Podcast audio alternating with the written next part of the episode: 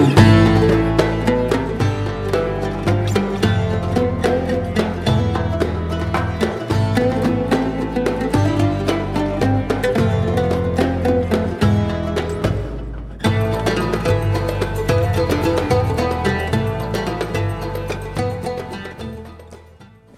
Merhabalar efendim. Bugün Yaprak Sayarsız başlıyoruz Türk kahvesine. Yaprak Sayar'ın, Yaprağın başka bir programı vardı ama çok çok kıymetli bir hocayı konuk ediyorum. Türkolojinin ulu çınarı, yetiştirdiği talebeleri, ortaya çıkarttığı eserleri sözlükle eski Türk edebiyatı nasıl okunur, bir metin nasıl ele alınır, o bir metin doğru olarak bugüne nasıl nakledilir üzerine e, pek çok eser vermiş, pek çok e, ilim adamı yetiştirmiş hocaların hocası bir isim. E, Sayın Profesör Doktor Mertol Tulum. Hoş geldiniz Hoş efendim, bulduk. lütfettiniz. Bursa'dan e, lütfetti, geldi ve doğrusu sizi burada ağırlamaktan dolayı da çok Teşekkür mutluyum ederim. ve burada bizim de yer yer e, konuk ettiğimiz birçok e, ilim insanı size atıfla birçok metni de açıklıyordu. Mert Oltulum Hoca bunu böyle yorumlamıştır. Mert Oltulum Hoca bunu böyle söylemiştir diye. Bu noktada Türkolojinin dünyada e, ve Türkiye'de e, hocasısınız. Estağfurullah. Yani bir çığır atcan önce olan evet. bir e, hocasınız. Şeref verdiniz. Hoş geldiniz. Çok teşekkür ediyorum. Efendim. Sağ olun. Hoş E, tabii ben sizin e, çalışmalarınızın bir kısmını ancak bulabildim burada. Bunları böyle bir şey yaparken bir taraftan da müthiş e, kitapların içine girmiş bir ilim adamı. Yani her biri hazırladığınız, neşrettiğiniz e, eser e, bir şekilde sizin sizden de bir parça aynı zamanda evet. taşır hale gelmiş.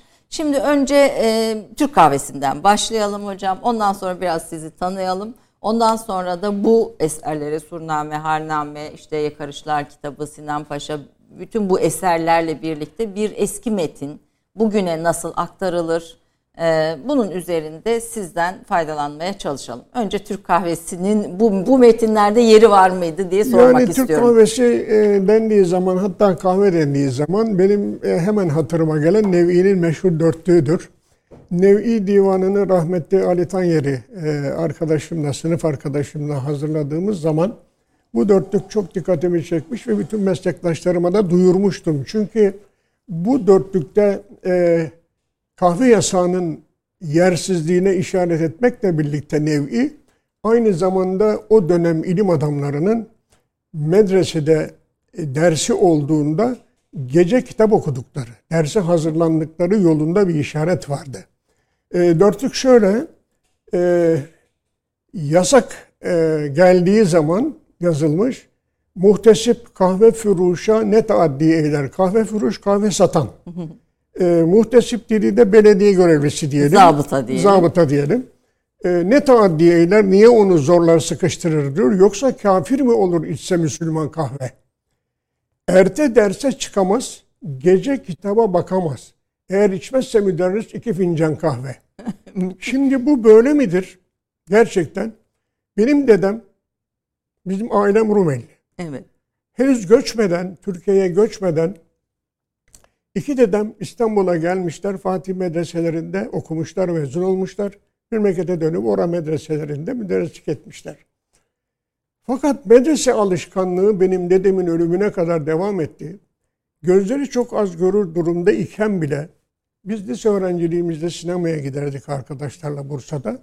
Onun oturduğu ev böyle hemen yola penceresi olan bir e, giriş katı, zemin katıydı gecenin yarısında birinde ikisinde mum ışığında o koca medrese kitaplarını akıp açıp okuduğunu görmüşüm.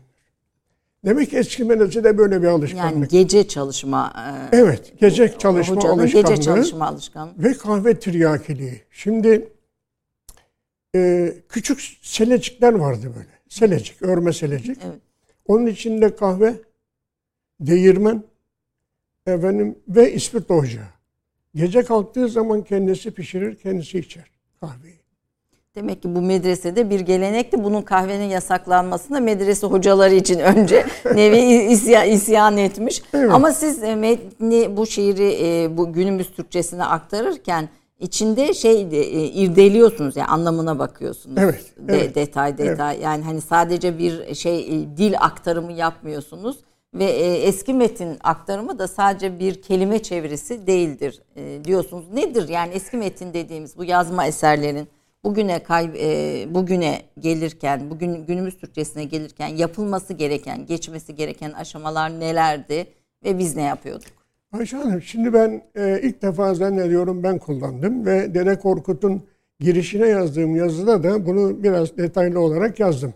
Şimdi her metin okuyan için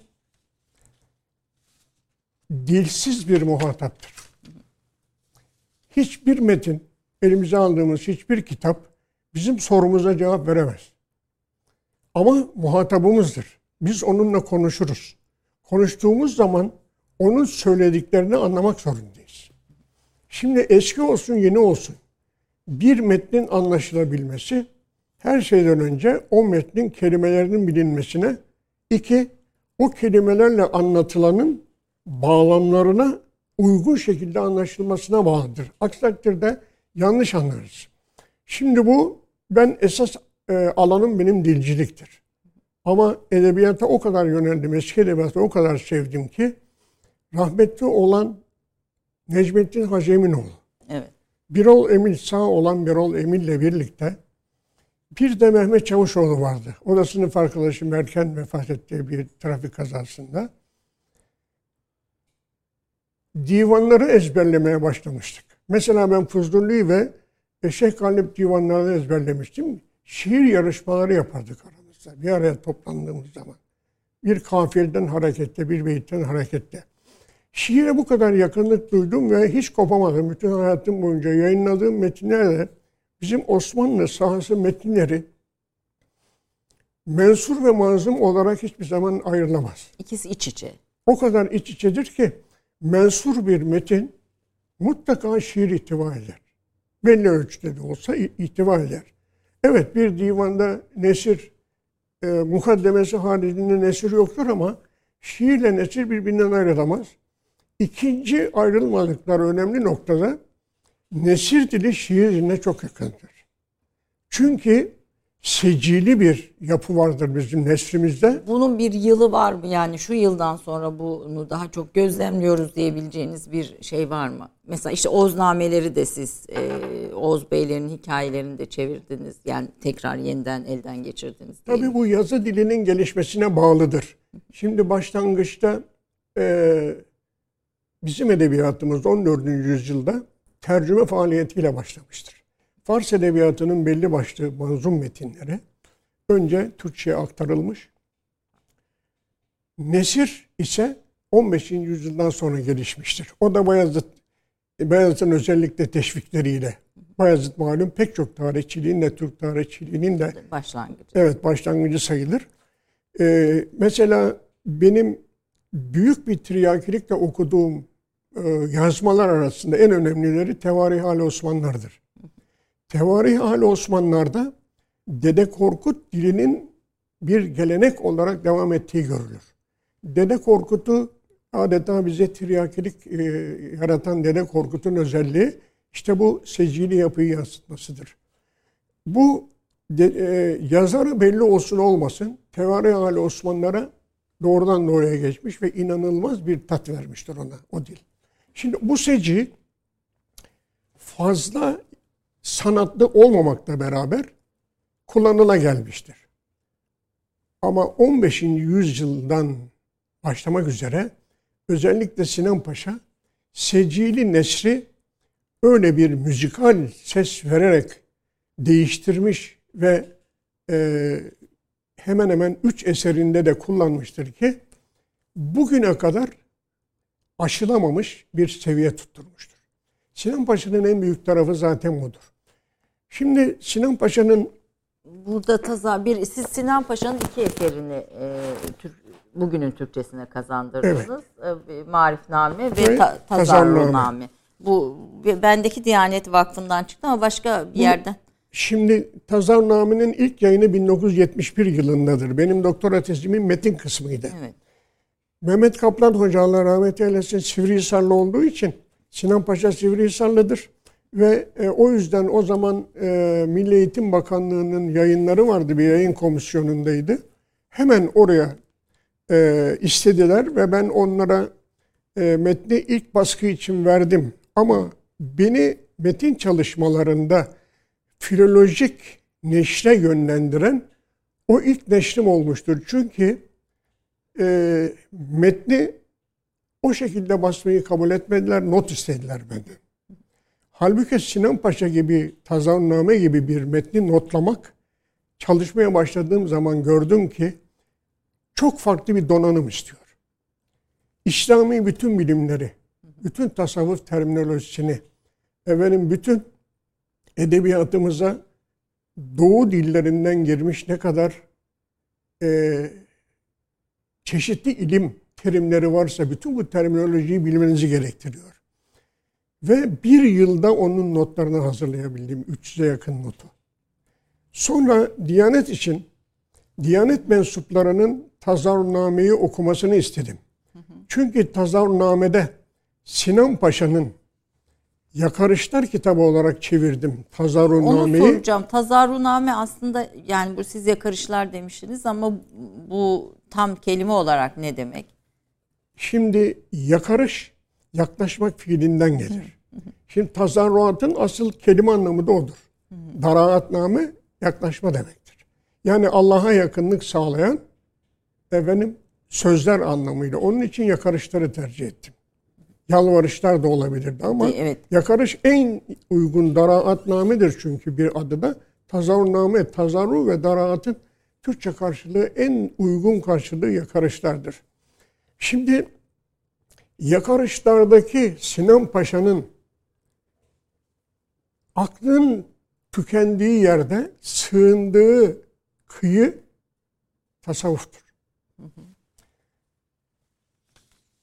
Aklını o kadar zorlayan bir kimsedir ki iki yerde tazarunamede keşke beni yaratmasaydın. O kadar e, zorluyor onu. O kadar zorluyor aklını çünkü her toplumdaki ve tabiattaki her çelişkiye akıl yoluyla bir çözüm bulmaya yönelen bir beyin. Yunan felsefesini incelemiş, ondan çok etkilenmiş ve septisizme saplanmış. Bu septisizme saplandığı yıllarda babası Hızır Bey İstanbul'un ilk kadısı. Kadıköy onun adını taşıyor hala. Kadıköy on, onun adına evet. e, kendine verilmiş olan bir mülk. Babasıyla bir minyatürü vardır onu da koydum. Babasıyla yaptığı tartışmada babası vazgeçirmeye çalışıyor. Sinan diyor sen bu yolda bu meslekte o kadar ileri gittin ki bu bakanın yemek yiyorlar bu sahanın bakır olduğundan bile neredeyse şüphe edeceksin diyor. Şimdi çok enteresan bir cevabı var. Tahkik edip bakır olduğunu anlamadıkça şüphe ederim diyor. Şimdi böyle bir e, derinliğine olayları, nesneleri derinliğine inceleyerek gerçekliğini öğrenme e, diyebileceğimiz bir derinlik var Sinan Paşa'da. Şimdi bunu yaparken Özellikle de iman konusunda en küçük bir zaten onu söylüyor. Bir tereddüt yok ama toplum hayatında özellikle ve nesnelerde gördüğü o çelişkili durumları izah edemediği zaman yaptığı tek şey duaya yönelmek. Sinan Paşa'nın Tazarnamesindeki dualar. İstedim ki duaları bizim duahanlar, mevlidhanlar da artık kullansın. İnanın bin tane basıldı şu eser hala bitmedi. İlgi e, ama tabii kıymetini bilen biliyorsunuz böyle kıymetli şeylerin kıymetini bileni bulmak kolay olmuyor. Ee, şey Sinan Paşa e, madem Sinan Paşa'dan başladık Tazaruname neden önemliydi? Sinan Paşa'nın iki kitabı da Marifname ve Tazaruname sizin çalışmalarınızın e, e, başlangıcını aslında oluşturuyor e, eski metinler üzerine. Evet. Bu iki bu iki eserin e, önemi neydi? Sizin ortaya koyduğunuz fark neydi bu eserleri bugüne kazandırırken? Ayşe Hanım şimdi benim e, doktoraya başladığım zaman e, benim seçtiğim daha doğrusu bana teklif edilen Metin Bursa Kütüphanesi'nde e, bulunan dünyada tek nüsha Şerhül Menar diye bir eserdi. Bu eser üzerine e, hocalarım çalışmış, makaleler yazmış, tanıtmış falan. Bana dediler ki bunu hazırla çünkü bu eser e, Türkçenin 12. yüzyıldan önceki tarihini Anadolu Türkçesini aydınlatan şu önemli bu önemli bir eser.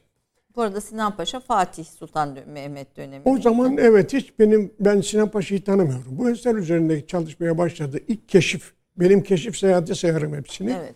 İlk keşfim odur.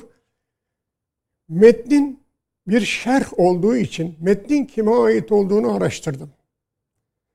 15. yüzyıla ait Nesefi meşhur efendim Arap müellifi, fıkıhçısı Nesevi'ye ait bir metin çıktı. Bir makale yazdım. Şerhül Menara dair diye. Benim ilk keşfim odur. O makalem bütün ilim dünyasında Batılılar bana Mertol diye hitap etmedi. Şerhül Menar diye hitap ederlerdi. Ve o yıllarda bana küçük alimle kabını taktılar. Öyle bir makaleydi o. 7-8 sayfalık. O bir keşifti. Ben anladım ki bir eski metin bir arkeolojik keşif alanı gibi bir alandır. Bir keşif alanıdır. Bu keşif alanına girdiğiniz zaman arkeologların yaptığı gibi bir alan araştırması yapıp burada acaba buluntu var mı? Burada ben bir şey bulabilir miyim diye o eseri benim bir ders kitabı olarak üniversitelerin master doktora programlarında şimdi okutulan e, eski metinlerin neşrine dair bir eserim var. iki baskı yaptım. O kitabımda bunu yazdım. Şimdi e, bir defa bir tek kelimesini yazmadan bir metni okuyacaksınız. Önce bir okuyacaksınız. Bir okuyacaksınız. Bir defa nedir? Bunun içinde ne var? Ben ne bulabilirim? Yani ben o yüzden de iki tezim benim doktora tezimde, e, doçentlik tezimde basılmamıştır. Çünkü onları hep geliştirme e, kaygısıyla hep yeni çalışmalar yaptım o konularda. Şimdi bunu okuduğunuz zaman o metin çalışmaya değer mi değmez mi? Bir defa buna karar vereceksiniz. Yani tez dediğiniz şeyin bir yenilik olması lazım. Bir yenilik getirmesi lazım. Alana bir katkı sunması lazım. Eğer bir katkı sunmayacaksa al, ele aldığınız metin o metin üzerine niye yıllarınızı harcarsınız? Üniversite dediğimiz şey bu tam da. Onlarca metin yayımlanmış, hepsi çöplüğe gitmiştir. Maalesef, maalesef. İki, bu metinlerin yayım esasları sadece Osmanlıca biliyorum diyenin yapacağı bir iş değildir. Benim meslektaşlarım en çok bu konuda beni tenkit etmişlerdir. Osmanlıca dediğiniz şey zaten Osmanlıca diye bir dil yok. Osmanlı Türkçesi var.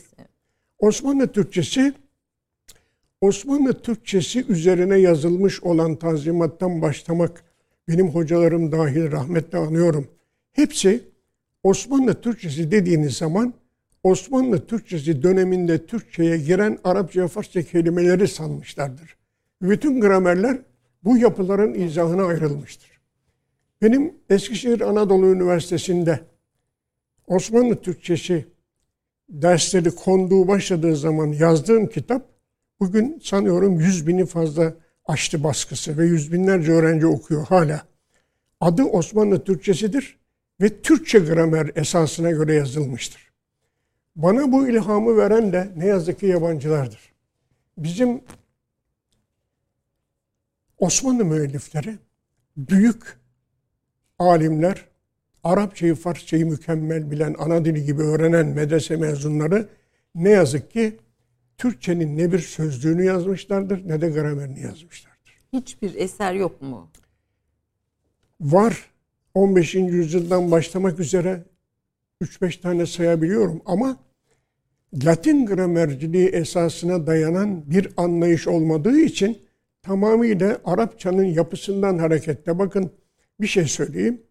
Ee, en önemli eserlerimizden biri olan Divan-ı Lügat-ı Türk tamamıyla Arapçanın yapısına göre şekillendirilmiş bir metindir.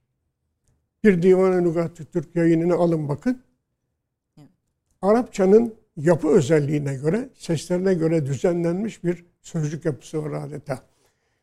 Latin gramerciliği ise bir dili seslerinden cümlesine kadar ele alıp niteleyebilecek bir maalesef diyeyim e, bilgi seviyesinde olduğu için Latin gramercilerinin yani bu o ekolden yetişenlerin yazdığı gramerler Osmanlı Türkçesini anlamamıza, değerlendirilmemizde büyük katkı sağlamıştır. Onlar olmasaydı benim 20 sene emek verdiğim Meninski'nin dört ciltlik büyük sözlüğü yanında küçük sayılan grameri aynı zamanda sözlüğünün de tamamen izahını yapan bir gramer olarak bana ilham vermiştir. Bu siz Meninski'nin gramerini çalıştınız, bize kazandırdınız. Kaç yıl sürdü hocam? Bu çok uzun bir çalışma o, diye e, Benim aralıklı olmak üzere 20 yılımı aldı. Ama ne yaptınız? Biraz onu o konuda da izleyicilerimize bilgi verelim. Şimdi, Nedir o Meninski'nin e, grameri? Meninski'nin sözlüğü e, dört cilttir. Madde başları Türkçedir. Ama karşılıkları altı ayrı dilde. Öyle büyük bir dilcidir ki altı dilli bir sözlüktür. Latince, Fransızca, İngilizce, Almanca, İtalyanca, Arapça, Farsça. Şimdi bu sözlükten bir sözlük yapmak mümkün değildi. Ama bu sözlüğün bir indeksi var.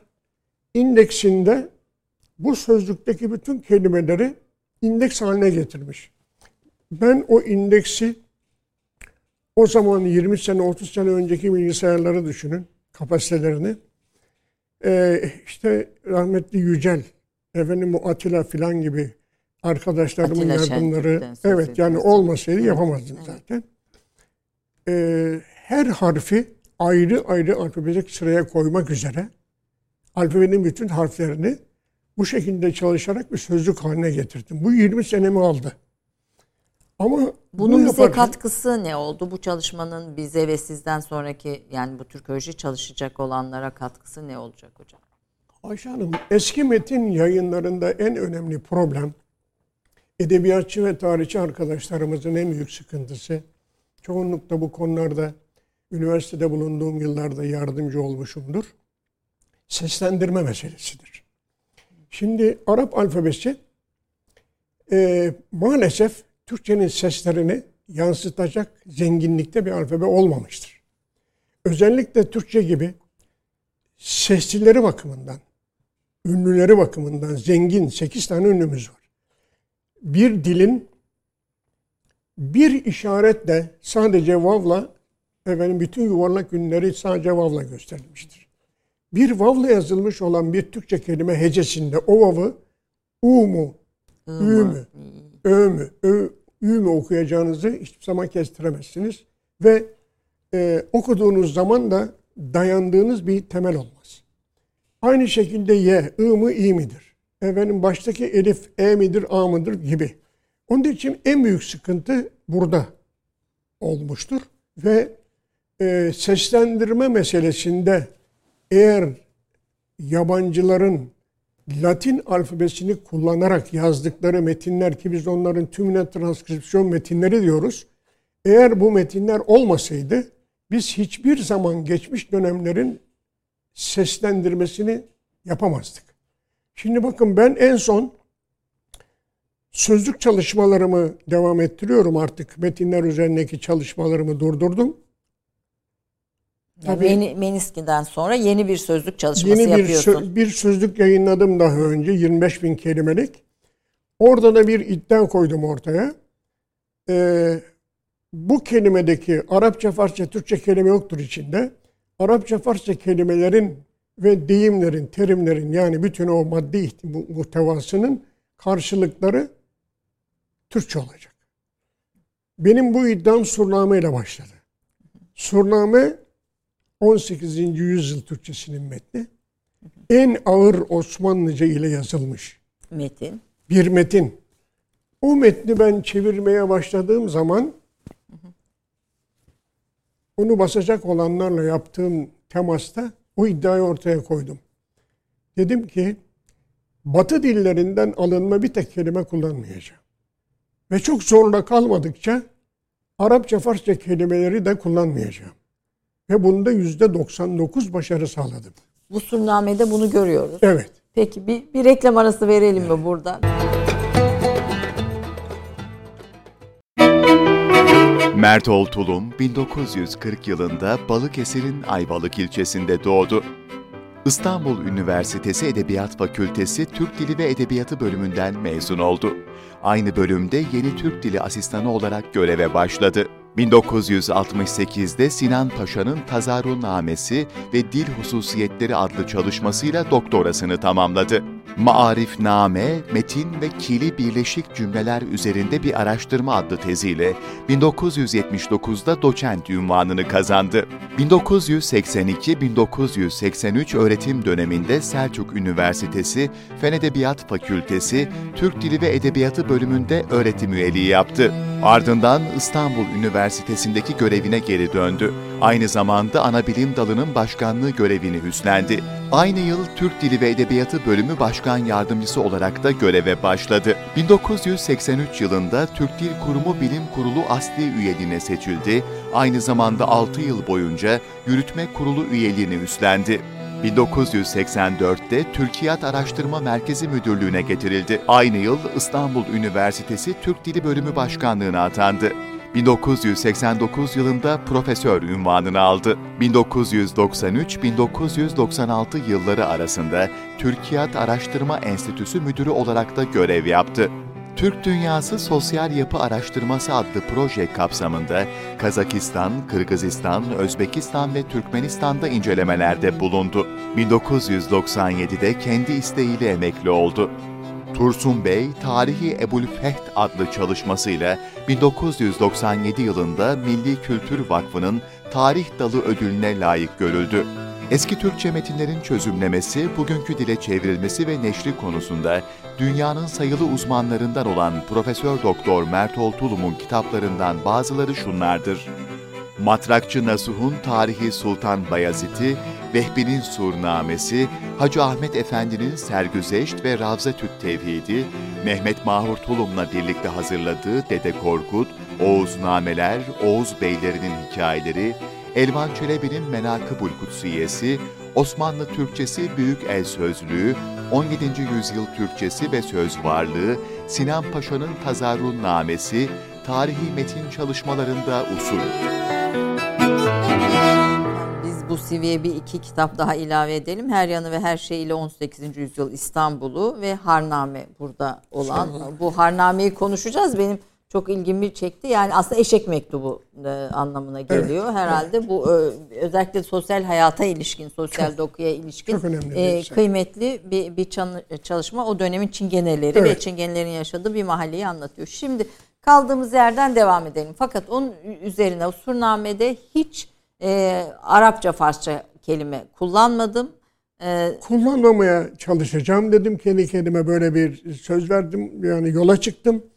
E, çok e, zorlanmadıkça e, uydurma toplumda bir zamanlar uydurma e, diye adlandırılan kelime de kullanmamak yani günlük konuşma dilinin kelimelerini kullanmak e, kaygısıyla bunu çevirmeye çalıştım. O yüzden Batı dillerinden bir tek kelime bile almadığım gibi bu çeviriye mümkün olduğu kadar herkesin anlayabileceği günlük dili kelimelerini kullanarak yapmaya çalıştım. Şimdi bu kitapta da bu zaten çok hissediliyor. Ben tekrar göstermek istiyorum. Bu kitabın Borusan Vakfı basıyor önce galiba. İlk olarak 2000 yılında o bastı ama çok pahalı bir baskı yaptılar. O zamanki fiyatı 3000 dolar falandı yani. Üç büyük bir cilt. koleksiyon. Koleksiyon. Kağıdını Venedik'teki kağıt atölyelerinde yaptırdılar. Özel, her şeyi özeldi.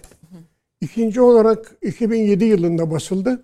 Üçüncü baskıyı da 2021'de yaptık. Peki Ketebe yayınları Ketebe bizim yayınlarında. E, Yeni Şafak bünyesindeki yayın evlerinden, Al evet. Bayraklar grubundan. Valla e, şey e, kitabın kendisi de çok güzel. Resimleri kaliteli her şeyiyle.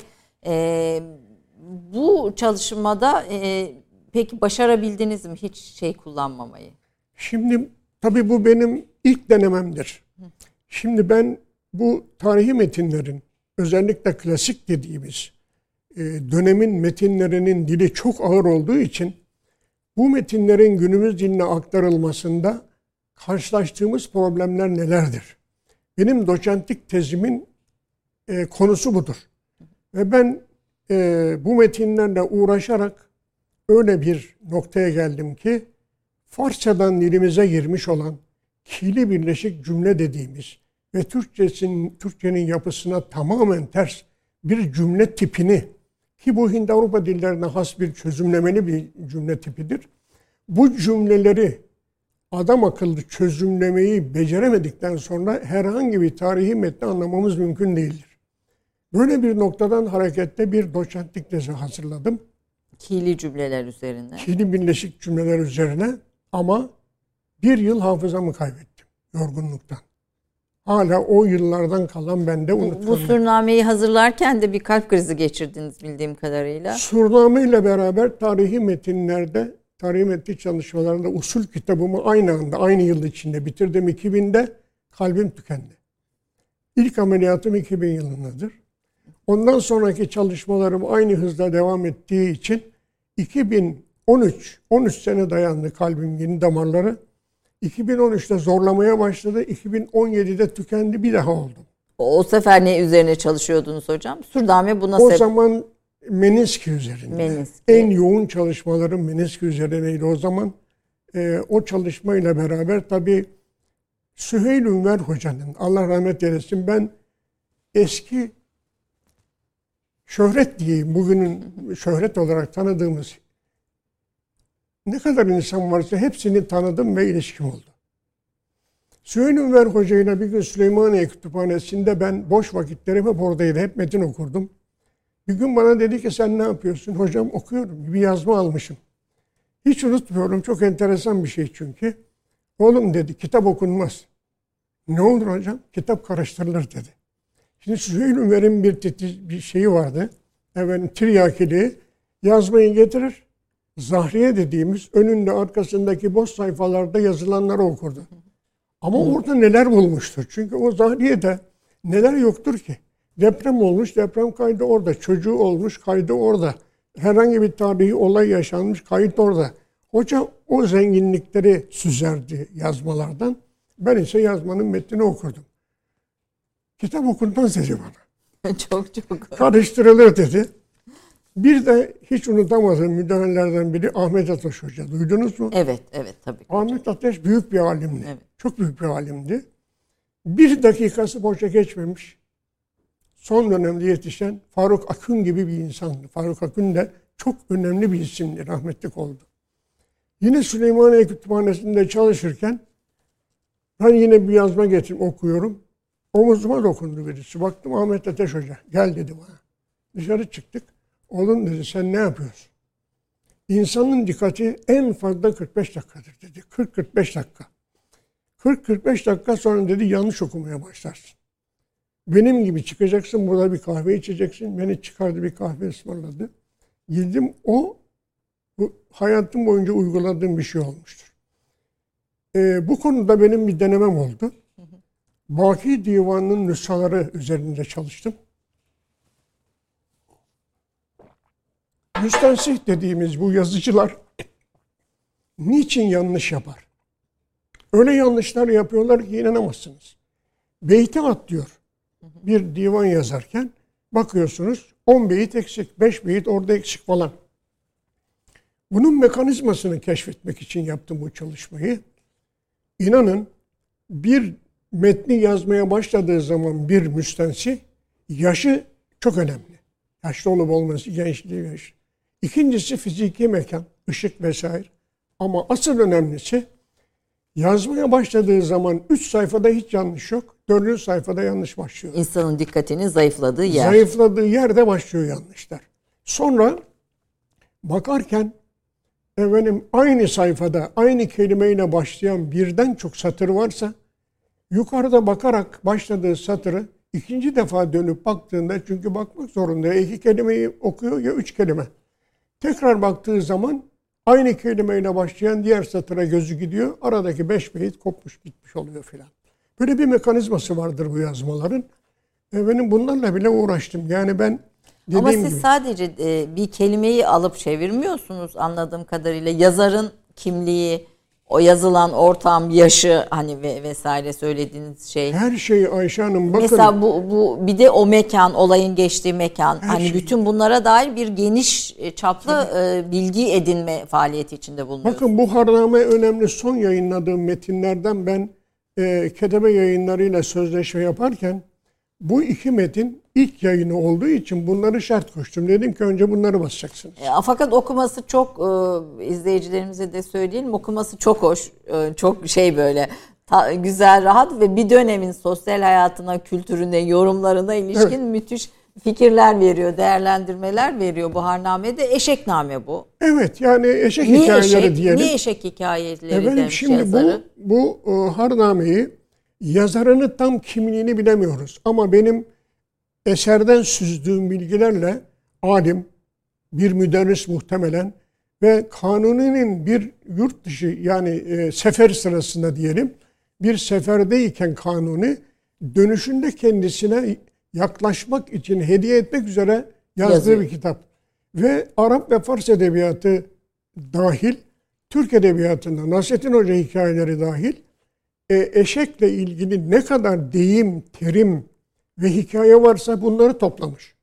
İkincisi çok seyahat etmiş, çok insan tanımış. Mesela orada e, çeşitli illerin e, konuşma dillerinden e, şeyleri vardır, lehçe. örnekleri vardır, lehçe örnekleri. Şimdi ama asıl gözlemini Çingene vatandaşlar üzerinde yapmış. Şimdi ben av, Avcılar Ambarlı'da oturdum yıllarca. O zaman şimdi yok edilmiş orada bir şey vardı. Aynen Topkapı Sarayı'nın arkasındaki Çingene Mahallesi gibi. O iki kültür İstanbul için çok orijinal kültürlerdi. Yok edildi. Sulukule yani. Evet. Sulukule. Oraya evet. çok gittim evet. Sulukule'ye. Şimdi bu e, şeyde Beylikdüzü'nde bir Çingene mahallesi vardı. Bunun kanunu dönemine kadar dayandığını bu eser ortaya çıkardı. Çingene kültürü orada öyle yaşıyordu ki Ayşe Hanım. Benim oğlum da çok meraklı bu işlere. O Ramazanlarda, da filoloji profesörü. O da filoloji. Ramazanlarda oraya gidip Çingene kahvelerinde onların sohbetlerini dinlerdik. Öyle sohbet yaparlar ki iftar vaktine kadar kırılırsınız gülmekten. Kendi aralarındaki şakalaşmaları. Öyle bir kültür vardı orada. Şimdi o kültürü tanımış, her şeyden önce Çingene kültürünü yansıtmaya çalışıyor. Yani bir e, çerçeve hikaye tamamıyla buna dayanıyor. O çerçeve hikayenin içine şimdi e, Çingenelerin yaptığı işler o zaman işte affedersiniz ayı oynatmak, çalgıcılık yapmak. Bir de eskiden nakliye işinde eşek sürüleri kullanılırmış. Katar diyor buna eşek katarları. Bu katarların e, sürücüsüne harban deniyor. Harban yani işte e, eşek sürücüsü. Şimdi aynı işi yine bu şeyler yapıyor. Çingeneler yapıyor o dönemde. İşte bunların günlük hayat hikayesini e, kendini de dahil ederek şimdi kendisini öyle enteresan bir e, tasvir ediyor kendisini. Şimdi aynı zamanda medrese arkadaşlarının tenkidi var burada. Çünkü eşek aynı zamanda cehalet sembolü olarak edebiyatta kullanılıyor. O yüzden Harname dediği o eşek hikayelerinin her biri e, aynı zamanda kendi arka cahil arkadaşlarının tenkidine ayrılmış. yani bir taraftan da aslında başka, başka bir arka plan var. Arka plan o. E, ama ama kendisini de dahil ediyor. Fakat herhalde burnu çok uzunmuş. Uzun bir burnu varmış. Kendisini burnu uzun iki üç kuşa benzetiyor. Çulugi. E, Çulugi, çulluk kuşu işte. Çulluk kuşu evet. Evet. Ee, onların da hikayelerini katmış. Ben diyor onların işte kulakları uzun olur eşeğin affedersiniz filan. Benim kulaklarım uzun değildi ama burnum uzundu. Onun için ben çulluk bilmem falan böyle yani zenginleştirmiş o hayvan hikayeleriyle. Şimdi ismini vermiyor. Hüsam-ı Sahravi diyor. Rahmetli Ahmet Hoca bunu buldu. Ahmet Ateş Hoca 58 senesinden beri buna kimse sahip çıkmadı. Ben bunun fotoğrafları bizim bölüm kütüphanemizdeydi. O zaman okumuştum. Siz fotoğraflardan, mikrofilmlerden okuyorsunuz ve de yani normal sayfa çevirerek. Şimdi artık CD veriyorlar. Eskiden fotoğraf alırdık. Fotoğraflardan okurduk. Ne büyük emek, müthiş incelik, titizlikli bir çalışma yani. E, inanın iki gözüm ameliyatlıdır benim, gözlerim de tükenmiştir. Yani e, bir de benim benim bir huyum var ama bu huyun e, çok doğru edinilmiş bir huy olduğunu Canan Hoca var. Dinler misiniz onu? bu insan beyniyle ilgili araştırmalar yapan programlara çıkıyor. Evet, evet, evet. Bize de konuk oldu, evet. Onun son programını izledim. Bir konu üzerindeki çalışmada yoğunlaşmanın önemini anlattı. Ben o tarz çalışmayı benimsemişim meğerse. Ben metin üzerinde çalışmaya başladığım zaman bir problem karşıma çıkarsa o problemi çözmeden uyumamışımdır. Ve çok defa hanımım bilir yatıp kalktığım olmuştur. Çünkü beyin çalışmaya devam ediyormuş. Siz yattığınız halde o arada onu yakalıyor beyin ve hemen fırlardım unutmamak için kaydederdim. Şimdi böyle bir yoğun çalışma sırasında hanım rahatsız olmasın diye çok defa ışığı söndürdüm filan. Bazen mum ışığında çalıştığım olmuştur. Maalesef gözlerim o yüzden ikisi de ameliyat. Eşinizin hayatınızda önemli bir yeri var ama bu program öncesi konuşmamızda evet. da altını çizdiniz. Ee, böyle bir eşe sahip olduğum için bahtiyarım dedi hocam. Tabii bir e, akademisyenden böyle bir şey e, böyle bir yorum duymak çok çok hoş geldi yani bana. Ona gerçekten minnettarım. Minnettarım çünkü e, çok yardımcı olduğu gibi şikayetçi olmadı. Yani bir hanımın benim gibi çalışan birine, delice çalışan birine sabır göstermesi.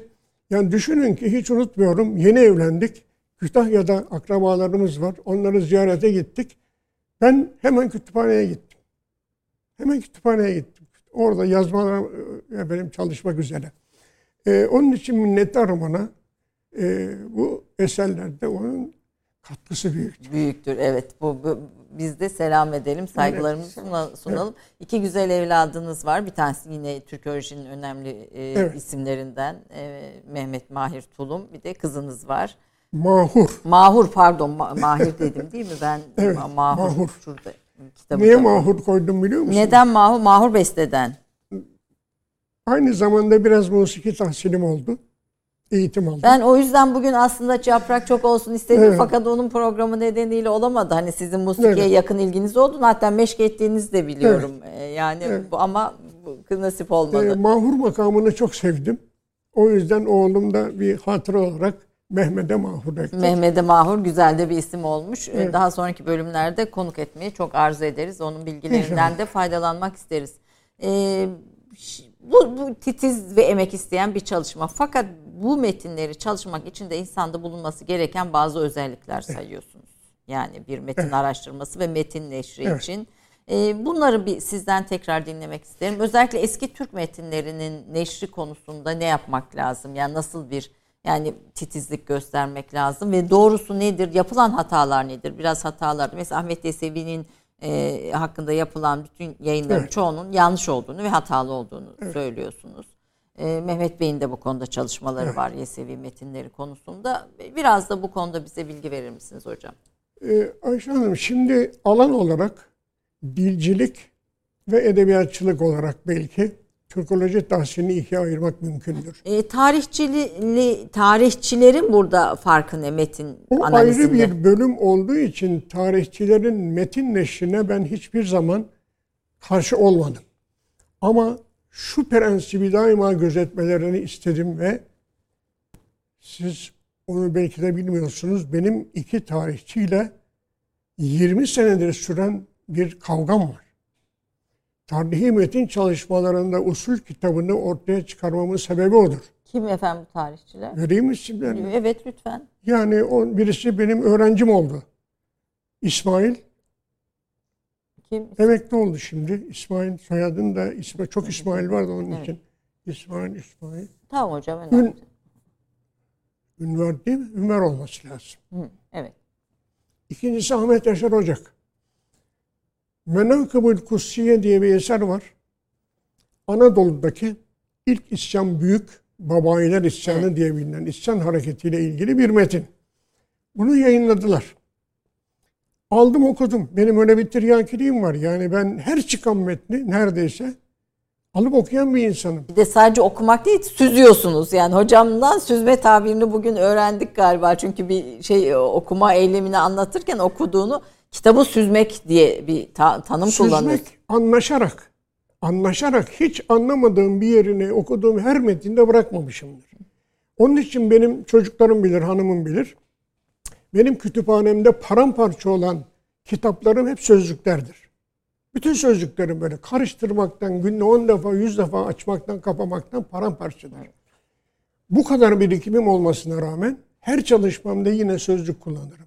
Çünkü bakın ben bunları hep yazdım. Anlam güzeli derler eskiler. Anlam güzeli. Anlam güzeli, anlama. Kelimeler, kelimeler seslerin oluşturduğu bir kalıptır. Seslerden oluşan bir kalıp. Buna zarf da diyebiliriz. Bunun içi, bunun içine olan şey, dolan şey anlamdır. Ve bu anlam güzeli o kadar kendini kapatır, örter ki sizin onun yüzünü görebilmeniz için çok gayret, çaba sarf etmeniz lazım. Şimdi konuşmakta şu anda konuşuyoruz. Anlamadığınız şeyi bana sorup cevabını alma imkanınız vardır. Ama okuduğunuz metinde sorduğunuz soruya cevap alamazsınız. Anlam güzeli bu kadar kendini gizler sizden. Siz onu açmak zorundasınız. Şimdi anlam dediğimiz alan o kadar kaygandır ki dikkat etmediğiniz zaman sürekli sürçersiniz. Aynı kelimenin aynı kelimenin birden çok okunuşu vardır. Her okunuş ayrı bir anlama tekabül eder. Şimdi bütün sürçmeler bundan kaynaklanmıştır. Allah rahmet eylesin. Orhan Şahik Hoca'nın yaptığı bütün tenkitler buna dayanır. Şimdi benim tazarrunamem çıktığı zaman sevinç başlıklı iki yazı yazdı. Herkes şaşırdı ya hoca bugüne kadar herkesi perişan etti. Nasıl sevinç başlıklı yazı yazdı? O zaman hiç görüştüğüm yok. Ben sesimi çıkarmadım. Ama ikinci yazıda sürçmeler başlıklı kendine göre hatalar bulmuş onları yazdı. Benden ses çıkmayınca bir gün fakülteye geldi. Bertolt sen misin benim? Şu kapıyı kapayalım mı? Kapayalım hocam. İri kırın bir şeydi Allah rahmet eylesin. Dedim beni dövecek. Girdik. Dedi ki okudun mu? Okudum dedim hocam. O sürçmelere ne diyorsun dedi. Bırak gerisini. Metiye var çünkü. evet. Ne diyorsun hocam? İtirazım var. Nereye itirazım var? Bir, iki, üç, dört filan. Yahu dedi öğrenmenin yaşı olmazmış derler ya. Bir de dedi efendim e, ne derler? Ha bugün fakülteye gelişim dedi ne kadar isabetli olmuş. Neler öğrendim oğlum dedi senden. Estağfurullah hocam. Yani şair... Şimdi bakın bir şey söyledim ben hocam. Şimdi sizin yaptığınız tenkit için size ben örnek hemen orada fiş kutularım var çıkardım. Bakın benim çalışma tekniğimi göstereyim. Ben metni okurken anlamlandırmadan önce anlamaya çalışırken eskiden fiş kullanırdık. Şimdi bilgisayarlar var. Bana göre hiç işimize yaramıyor. Hep tavsiye ediyorum öğrencilerime fiş. Neden hocam? Buraya buraya kelimeyi yazacaksınız. Metindeki yazılışıyla. Karşısına hiçbir şey yazmadan o kelimeyi belli başlı sözlüklerde ama gelişi güzel sözlükte değil. Şimdi isim vermeyeyim herkesin kullandığı sözlüklerde değil belli başlı sözlüklerdeki bunların çoğu yabancıdır. Başta Stengaz dediğimiz sözlüktür. Sonra da efendim, özellikle Arapça Farsçalar için ikincisi de Redhaus'tur. Çünkü bizim Osmanlıca'ya, Osman Türkçesi döneminde kelimeler Araplar yoluyla değil Farslar yoluyla gelmiştir. Farslar Araplardan aldıkları Farsçanın zenginliği Arapçaya dayanır. Arapça kelimelere dayanır. Onlar kendi dillerinin fonetik yapısını uydurmuşlar, değiştirmişlerdir yeni sesler türetmişler. Şimdi bizim ulemamız Arapça tecvidi esas aldığı için Arapça kelimeleri Arapçanın sesleriyle ya Türkçenin hakkı ne oldu? Her dilin kendi hakkı var. Buna biz halklaştırma diyoruz. Yani bir kelimeyi alıyor, kendi ses yapısına uyduruyor. Bugün Arapçanın ünlüleriyle, ünlü, üç tane ünlüsü vardır Arapçanın. Evet. Ama Türkçenin sekiz tane ünlüsü var. Her Arapça, Farsça kelimeyi ben kendi seslerimle seslendirmişim. Dolayısıyla bu Türkçenin bir dilin hakkıdır. Ana dili hakkıdır. Şimdi bu hakkı gözetmeden bir Türkçe metni, bunların hepsi Türkçe metinlerdir. Bu Türkçe metinleri değerlendirmeye, okumaya çalışmak yanlış. Onun için bu ana sözlüklerden bu kelimenin okunuşuyla ilgili kaç tane teklif var? Buraya yazarım fişe. Sonra her birinin kaç tane anlamı verilmiş bu sözlüklerde. Bazen sekiz anlam çıkar, bazen beş çıkar, bazen iki çıkar. Şimdi hocanın yaptığı tenkitlerde en çarpıcı örnek hep veririm. Sinan Paşa Secili neslin en önemli özelliği bakışıklı dediğimiz cümleleri kullanması. Yani aynen bir beytin iki mısradan oluşması gibi iki cümleden oluşan bir yapı ve sonları kafiyeli kelimelerden oluşuyor. Buna seci deniyor nesirde. Şimdi bir cümlede diyor ki hak çerağının delilleri, yoldan azanların delilleri. Şimdi hoca diyor ki orada sürçmelerde diyor ki delil Sinan Paşa gibi büyük bir üslupçu. Delil kelimesini diyor seci olarak nasıl aynı anlamdaki kelimeyi kullanır? Hocam aynı anlamda olduğunu nereden çıkardınız? Fişi çıkardım. Arapçada delalet maslarından gelen delil kılavuz demek. Yol gösterici. Haktan azanların delilleri yani hak yolundan çıkanların kılavuzları sonra hak çerağının delilleri dediği hocam çerağın delili nedir? Nedir dedi bana. Hocam mumun alevidir. Mum dediğimiz şey yakmadığınız zaman fitilini mumdur. Ama yaktığınız zaman o pırpır eden en ufacık bir esintide böyle pır pır pır pır eden işte ona delil derler. Mumun delili. E, Allah Allah. E, hocam o da delalden geliyor. Arapçada bir de delal diye mastar var. Onunla birlikte kullanılan bir yapı guncu delal. Bu da güzeller için iş ve şive oynaklık anlamında kullanılan bir ayrı mastardır. Şimdi ben bütün çalışmalarımı Biz de böyle... bu arada müthiş öğreniyoruz hocam. Yani böyle bir ders dinler gibi. Hani bir de bu emeğin ayırdığına varıyoruz. Umarım izleyicilerim de aynı şeyi düşünüyordur. Yani burada bir kelimenin üzerinde bile ne kadar çalışıldığını gösteriyor bütün bu anlattığınız. Ayşe Hanım, bu emek verilmeden yayınlanmış metinlerin birçoğu bakın çöpe gider. Bakın bir Amerikalı meslektaşımın hala yaşıyor. Evliya Çelebi ile çok emek vermiş, uğraşmış birisi ismini vermeyeyim.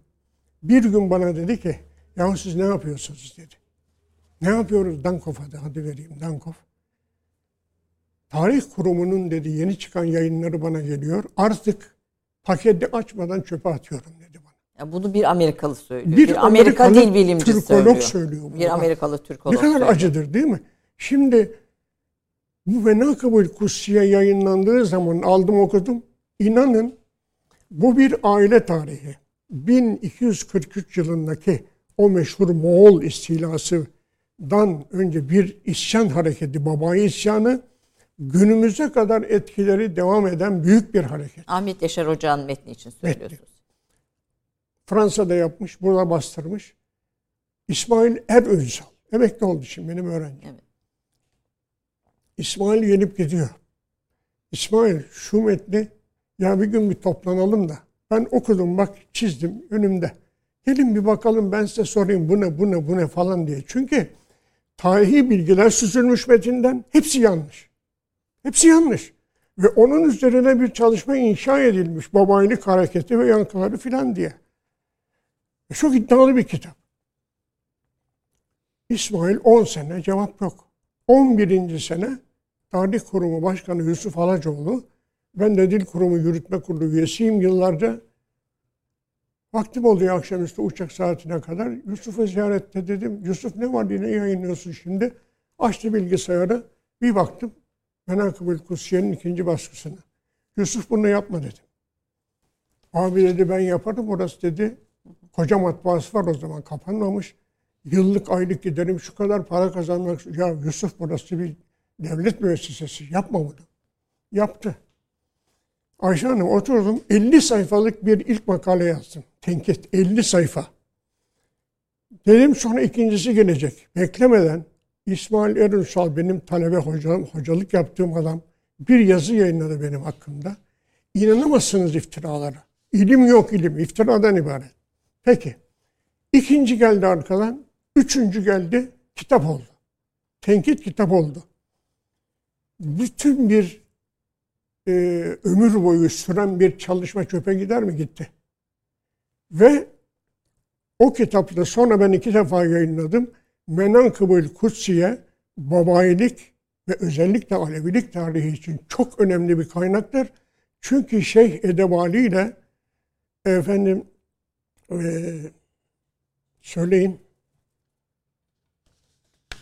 Aleviliğin şiiri Hacı Bektaş Veli. Hacı Bektaş Veli'nin Baba İlyas'ın türbesine pardon e, tekkesine gidip gelen müritleri olduğunun ilk kaynağı o metindir. İlk kaynaktır. Şimdi bütün tarihi en önemli bilgiler unutulmuş, keşfedilmemiş. Onun için ben bir eserle uğraşan herkesin kelime bir, kelime bir arkeolojik kazıyı izlemesini tavsiye ederim. bir kültür arkeolojisi yapıyorsunuz. Resmen. E, Bir de mekan da dolaşıyorsunuz yani e, fotoğraflarınızda da vardı e, gelen fotoğraflarda yani gezen mesela işte bu surnameyi yaparken e, İkinci Ahmet Çeşmesi'nin etrafında dolaştığınızı söylüyorsunuz. Topkapı Sarayı'na defalarca gittim. Yanlış söyledim sanırım. Üçüncü Ahmet olması Ee, gerekiyordu. defalarca Topkapı Sarayı'na gittim. O alayın geçtiği yollar, iç avlu nedir, dış avlu nedir, o mekanlar nedir, bütün bu toplantıların yapıldığı, sünnetin cereyan ettiği efendim o mekanların hepsini defalarca. Yani sanki o yüzyıla ben kendim gittim onlarla beraber onu yaşadım. Yani onun dışında zaten her metin öyle yani yazarıyla bir ruhen bir bağlılık kuramıyorsanız onu anlayamıyorsunuz. Yani anlamanız da çok kolay olmuyor. Şimdi onun için benim yayınladığım son e, ketebeden çıkan bu kitaplarımın da yani yeni ilk yayınlarında bakın giriş kısımlarına en azından eser ve yazarı hakkında kitapta ne varsa hepsi süzülmüştür. Evet bir özet bilgi hepsinde Evet yani yer ben alıyor. e, yazarı bilinmiyor deyip geçebilirdim. Yazarı hakkında hiçbir şey söylemeyebilirdim. Ama yazarının ortaya koyduğu bütün görüşleri tahlil ederek kendisinin bir zihni olduğunu söyleyecek kadar kendisini tanımaya Burada çalışmışımdır. Sinan Paşa da zihni Zihni. galiba. Mesela burada Seyit Vehbi bu Surnamenin yazarı için diyorsunuz ki kaleminden dökülmüş söz ezgileri çok renkli hayal dünyasının tasvir fırçasıyla renklenmiş satırları en az Levni'nin minyatürleri kadar değerlidir. Değerlidir. Yani aynı zamanda o, onun üzerinde bir yorum da Tabii. içeriyor. Zeynilik meselesi bütün bu şeyleri okurken birçok e, yazarda dikkatimi çekti. E, o dönemin herhalde şey tarikatı Zeynilik. Çok çok gözde bir tarikatı.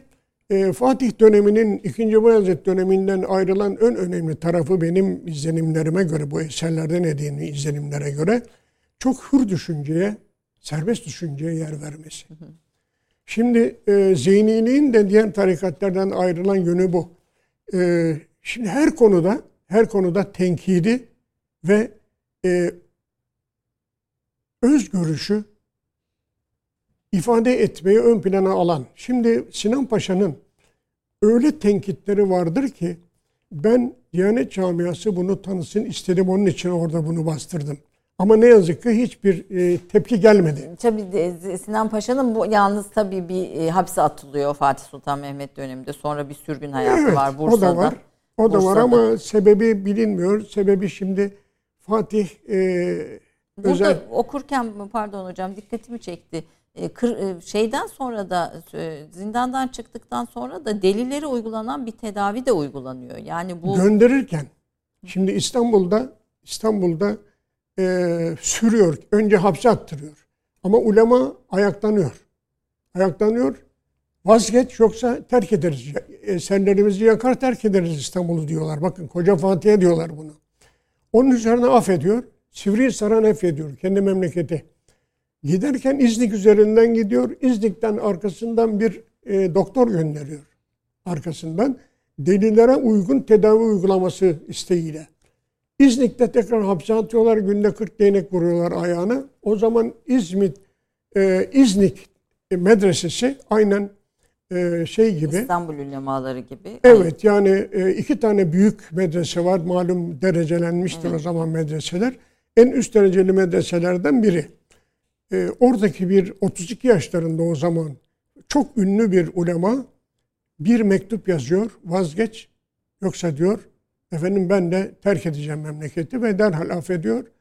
Oradan memleketine gidiyor. İkinci Bayezid tahta geçinceye kadar sürgünde kalıyor. İkinci Bayezid tahta geçer geçmez geliyor. Zaten şehzadeliğinden beri ilişkisi olduğu anlaşılıyor bazı belgelerden. Ondan sonra işte eserlerini zaten inanılmaz bir şey. Üç eseri var. Bir de Tezkiretül Evliya tercümesi diyelim var. Ama ben onu da e, yayınlamak isterdim. Fakat e, rahmetli Celal Bayar'ın torunu var Emine Hanım. Evet. O bir metin istemişti. Ona vermiştim. Tez olarak yaptırdım. Ama keşke keşke Süleyman Ulu da uğraştı bu şeyle Tezkiretül Evliyalarla. Keşke onu da benim gibi süsselerdi. Çünkü Sinan Paşa gibi bir adam bakın orada evliya kerametleri var. Bütün kerametlerin akıl yoluyla izahlarına kalkışmış. E, İslami e, hükümler konusunda da yorumları var ve şüpheleri var. Yani hani onlara ilgin analizleri de sizin notlarınızdan okuduğum kadarıyla. Çok. Yani Çok. me- me- hatta birçok şey bugün de tartışılan konular. Bunlar devam eden tart- yani döneminin aydını diyebiliriz miyiz? Bakın bir örnek vereyim çok enteresan, çarpıcı bir örnek. Bir yerde diyor ki bu e, yaratıcının isimlendirilmesi konusunda. Malum Türkiye'de çok tartışma Evet. yapılmıştır. Diyor ki kimi Tanrı der, kimi Hüda, kimi Allah diye eder nida. Hepsinin maksudu birdir diyor. Şimdi Hüda Farsça, Tanrı Türkçe, Allah Arapça.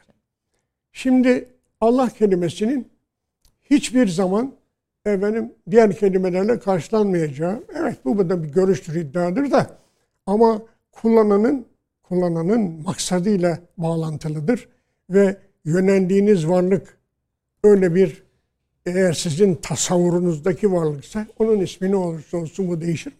Evet.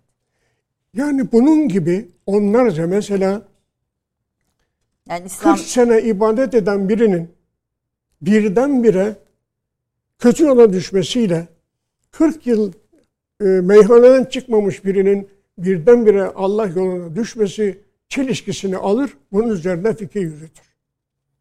Çok enteresan görüşleri vardır.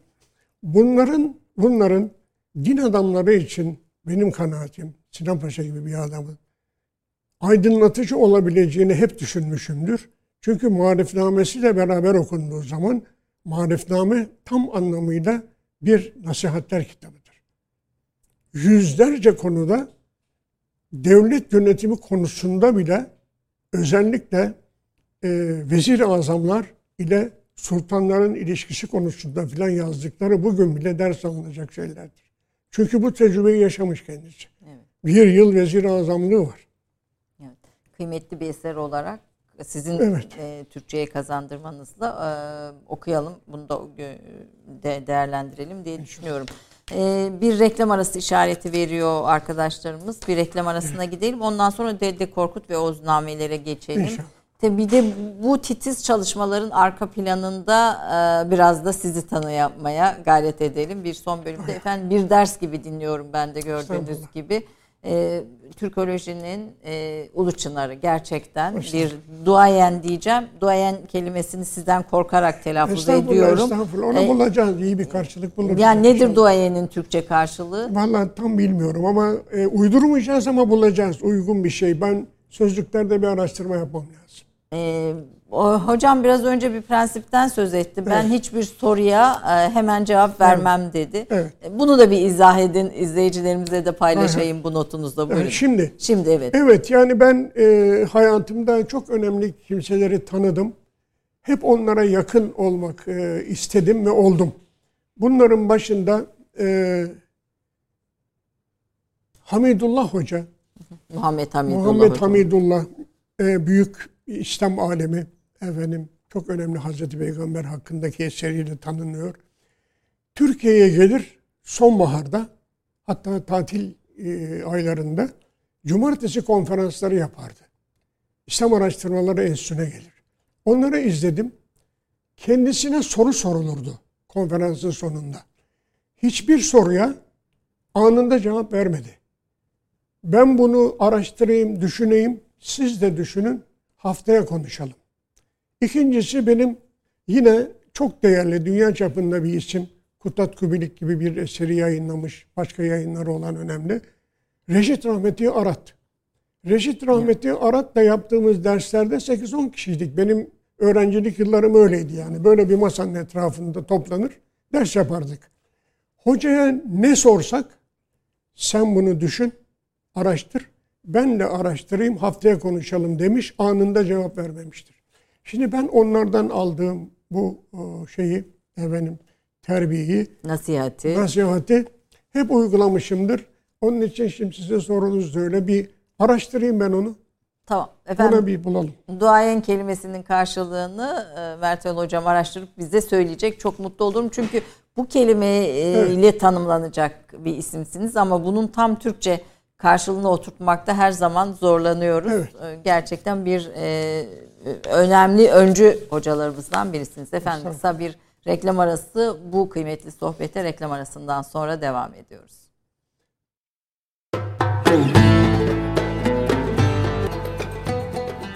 Efendim Türk Kahvesi'nde hocaların hocası e, Profesör Doktor Mertol Tulum'u bugün konuk ediyorum. Filolojide, Türk Edebiyatı'nda e, en önemli, dünyada da bizi temsil eden en önemli isimlerden birisi.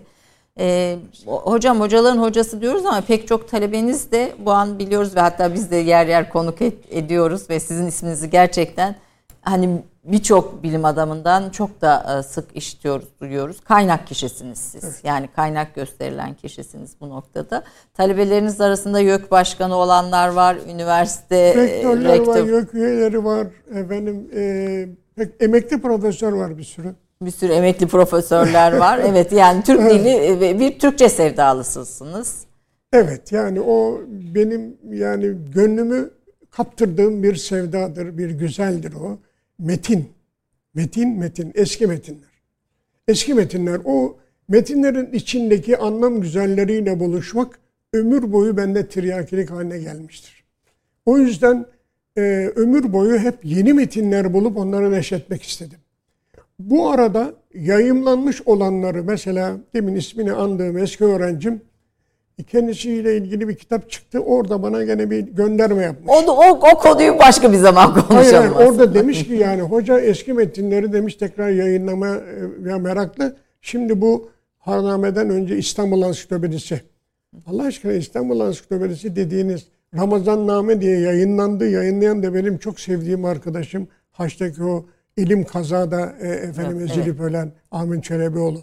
Yani bu eser nedir? nedir, muhtevası nedir, yazarı kimdir? Hiç bu konularda bir tek bilgi sahibi olmadık ki o eserin ne olduğunu bir ansiklopedik İstanbul ansiklopedisi olduğunu keşfini yapan benim. Topkapı Sarayı'nda ve diğer e, kütüphanelerde bulduğum yepyeni 40 kadar manzumeyle manzume sayısını bilmem şu kadara çıkaran benim. Bütün metinlerin açıklamalarını koyarak o metinleri herkesin anlayacağı tarzda yayınlayan falan filan. Şimdi bunu bakın bir metin, bir metin gerektiğinde Dede Korkut gibi 10 değil 20 defa da yayınlanabilir. Ama şartı şudur. Doğrular ortaktır. Yanlışlar şahsidir. Şimdi bir metinde yanlışları düzelttiğiniz ölçüde o metnin ortağısınız. Şimdi Dede Korkut'a gelelim isterseniz. Evet, evet Dede Korkut çünkü önemli bir e, evet. e, çalışma. Siz bir defa hani dünyada nerede Dede Korkut var? Dede Korkut'un orijinalleri nerede? İki orijinal? nüshası var. İki nüshası var. Ne yazık ki Türkiye'de bir nüshası yok. Yurt dışında nüshaları. Bulunuşunun 200. İtalya'da bulundu ilk nüsha bulunuşunun 200. yıl dönümü münasebetiyle Türkiye'de efendim yapılan çeşitli etkinliklere de katıldım. Orada dinlediğim efendim tebliğlerin içinde en küçük bir katkı sağlayan şey göremedim. Bilgi kırıntısı göremedim. O sırada ben Dede Korkut üzerinde çalışmaya başlamıştım. Çünkü e, çok kıymetli bir meslektaş Semih Tezcan e, ile bir yabancı meslektaşımız Yapı Kredi'den çıkardıkları Dede Korkut'a e, bir not cildi ilave etmişlerdi. Semih Tezcan çok kıymetli bir Türkologtu. Ne yazık ki aramızdan ayrıldı. Semih Tezcan'ın kitabı çıktığı zaman ben ona iki ayrı makaleyle tenkit yazıları yazdım. Uzun makaleler. 30 sayfalık, 20 sayfalık. Buna devam edeceğimi söyledim fakat ikincisinde dedim ki yeniden günümüz diline bir çevirisini yapıp Dede Korkut'un gerçek tadını, o musikisini duyurmaya çalışacağım. Bundan sonra hedefim bu olacak dedim. Dede Korkut üzerindeki çalışmalarda bir şart var. O şartta eski Türkçeyi ve Orta Asya'da konuşulan dilleri iyi bilmek. Benim oğlum onların orada yaşamış, Özbekçeyi ana dili gibi öğrenmiş, konuşan Neden birisi. önemli? Özbekçe, Çağatayca. Dede Korkut'un taşıdığı kültür, Oğuzların yaşadığı bütün coğrafyada üretilmiş olan bir kültürdür. Her inanç kültü başta olmak üzere bütün alanlarda günlük yaşamlarının bütün yansımaları Dede Korkut'ta karşımıza çıkar. O yüzden Dede Korkut'ta onlarca yüzlerce kelime çözülememiştir. Sebep budur. Çünkü o kelimenin yaşam alanı çok farklı bir coğrafyadır. Öyle olmuştur. Şimdi ona ihtiyacım vardı. O konuda oğlumun donanımını o konuda ben e, geliştirdim. Orta Asya, Özbekçe, Kazakça, Kırgızca, Azerice vesaire hepsini çok iyi bilen ve o problemleri çözebilecek donanımla beraber çalıştığım Birlikte bir çalıştınız Dede Korkut. Dede Korkut'ta bizim yaptığımız şu oldu, getirdiğimiz yenilik şu. Dede Korkut'taki Korkut ismi başta olmak üzere isimlerin hiçbirinin izahı yapılamadı tam anlamıyla. Bütün isimlerin hikaye içerikleriyle birebir bağıntılı olduğunu giriş kısmında yazdığımız uzun yazıda ispat ettik. Bana göre ispat ettik. Yani bu isimler işte e, nam salınıp e, at binip kılıç kuşanıp nam salınıp alınan isimlerin hepsinin hikayeyle bir e, bağlantı. Birebir, birebir içerikle bağlantılı. Birebir. Birebir. Bunun e, hiçbir karşı çıkış olmadı. İkincisi bu hikayeler eldeki metinlere göre bugüne kadar neşredildi. Rahmetli Orhan Çayık Hoca dahil neşredildi ve sırası acaba var mıdır bu hikayelerin? Yoksa gelişi güzel, bunu yazan gelişi güzel mi yazmış? Bu konuyu tartıştık ve hikayelerin bu sırada olmaması lazım geleceğine dair ileri deliller sürüp sırasını değiştirdik. Şimdi bakın çok önemli bir hikaye. Deli Dumrul değil mi? Deli evet. Dumrul'u herkes bilir. Ne bilir? Deli Dumrul bir köprünün başını tutmuştur. Geçenden 30 akçe alır, geçmeyenden döve döve 40 akçe alır. Herkes bunu bilir. Hayır. Dede Korkut hikayesi orada anlattığımız, yazdığımız gibi Dede Korkut hikayesi bir eş sadakati hikayesidir.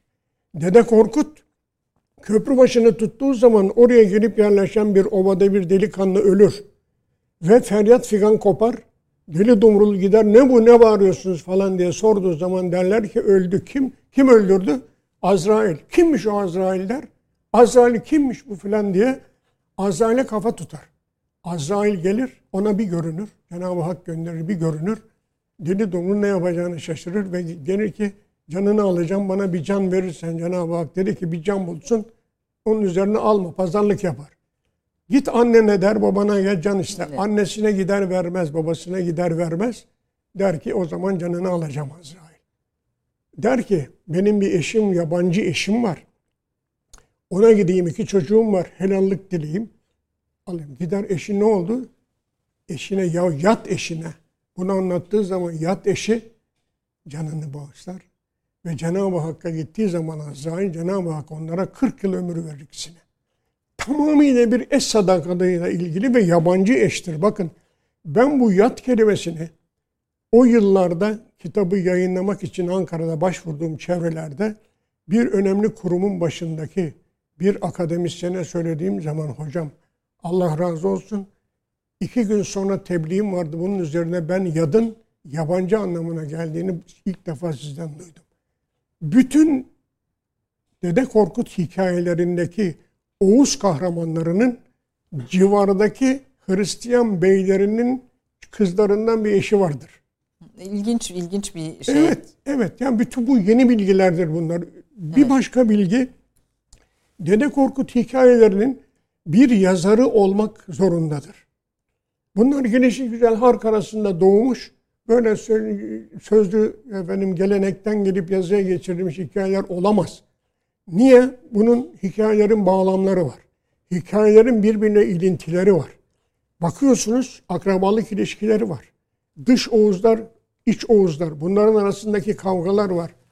Özellikle hikayelerin son hikaye olarak kattığımız hikayede bir bölünme, bir paylaşamama yüzünden Oğuz birliğinin dağılması hikayesi. Bunlar hepsi tarihi gerçekliklere işaret eden şeylerdir. Şimdi bu tür tahlillerin hiç yapılmadığı bir metin neşri bana göre bomboş bir neşirdir. Tabii siz bir kültür arkeolojisi yapıyorsunuz evet. ve bir devamlılık da yani aslında bir zihniyet analizi bir taraftan da. Yani sadece bir metin önümüze koymuyorsunuz. Türkçeleştirerek bir zihin analizi yapıyorsunuz. Evet. Bir zihniyet tarihi evet. ortaya koyuyorsunuz. Evet. Müthiş hocam bu çalışmalar, bu izlekler.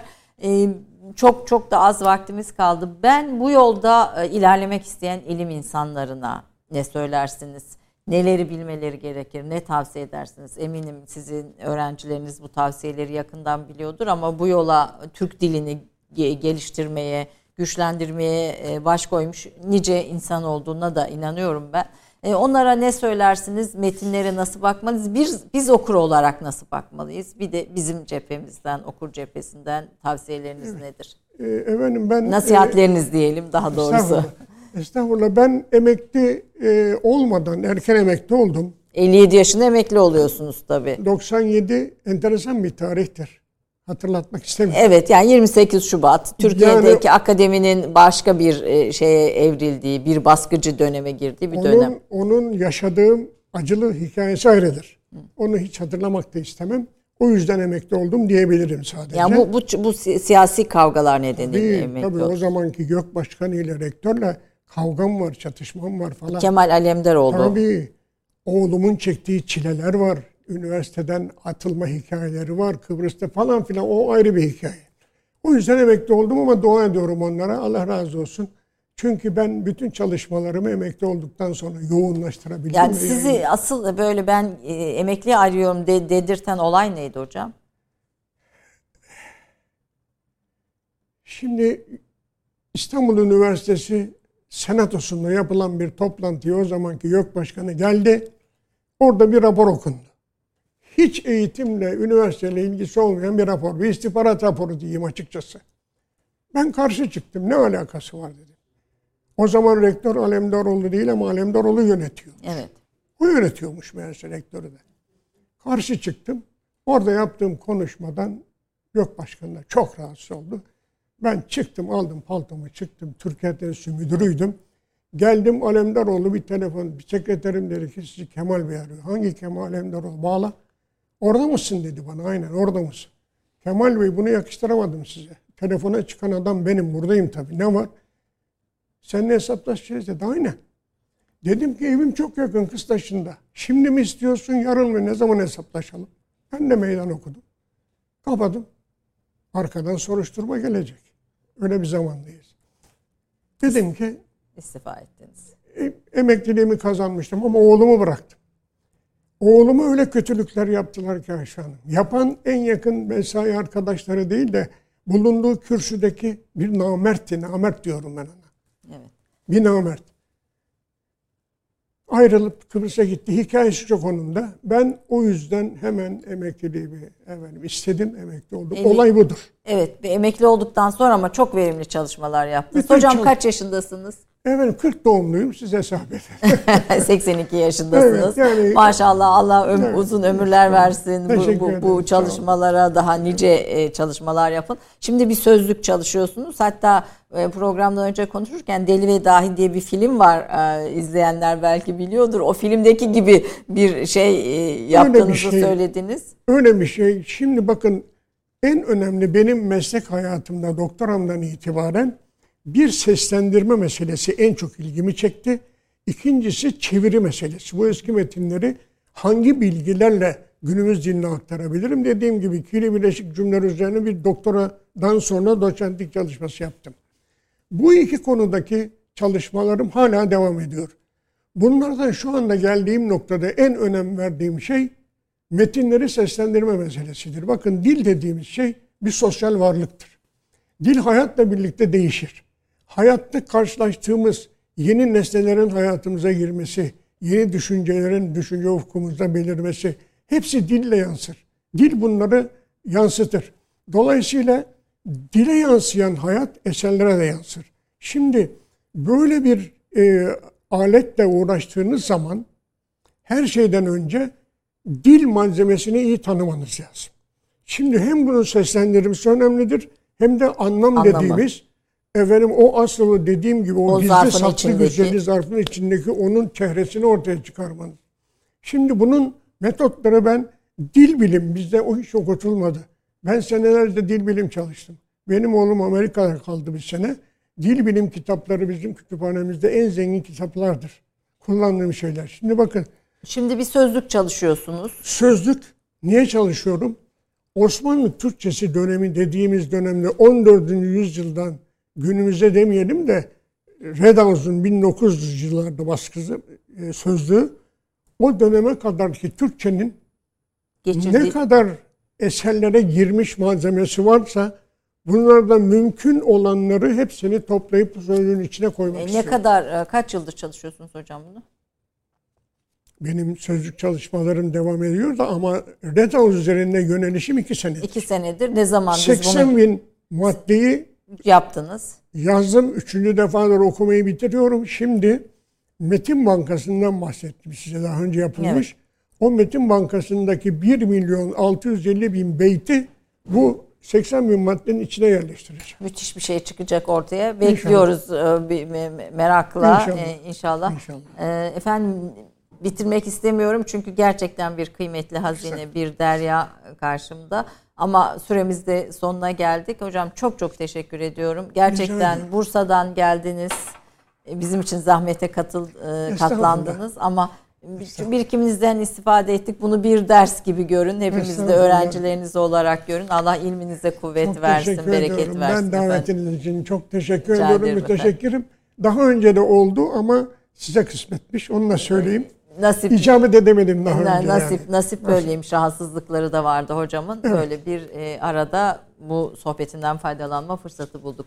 Efendim haftaya yine kıymetli bir başka konuğumla buluşmak üzere. Hoşçakalın diyorum.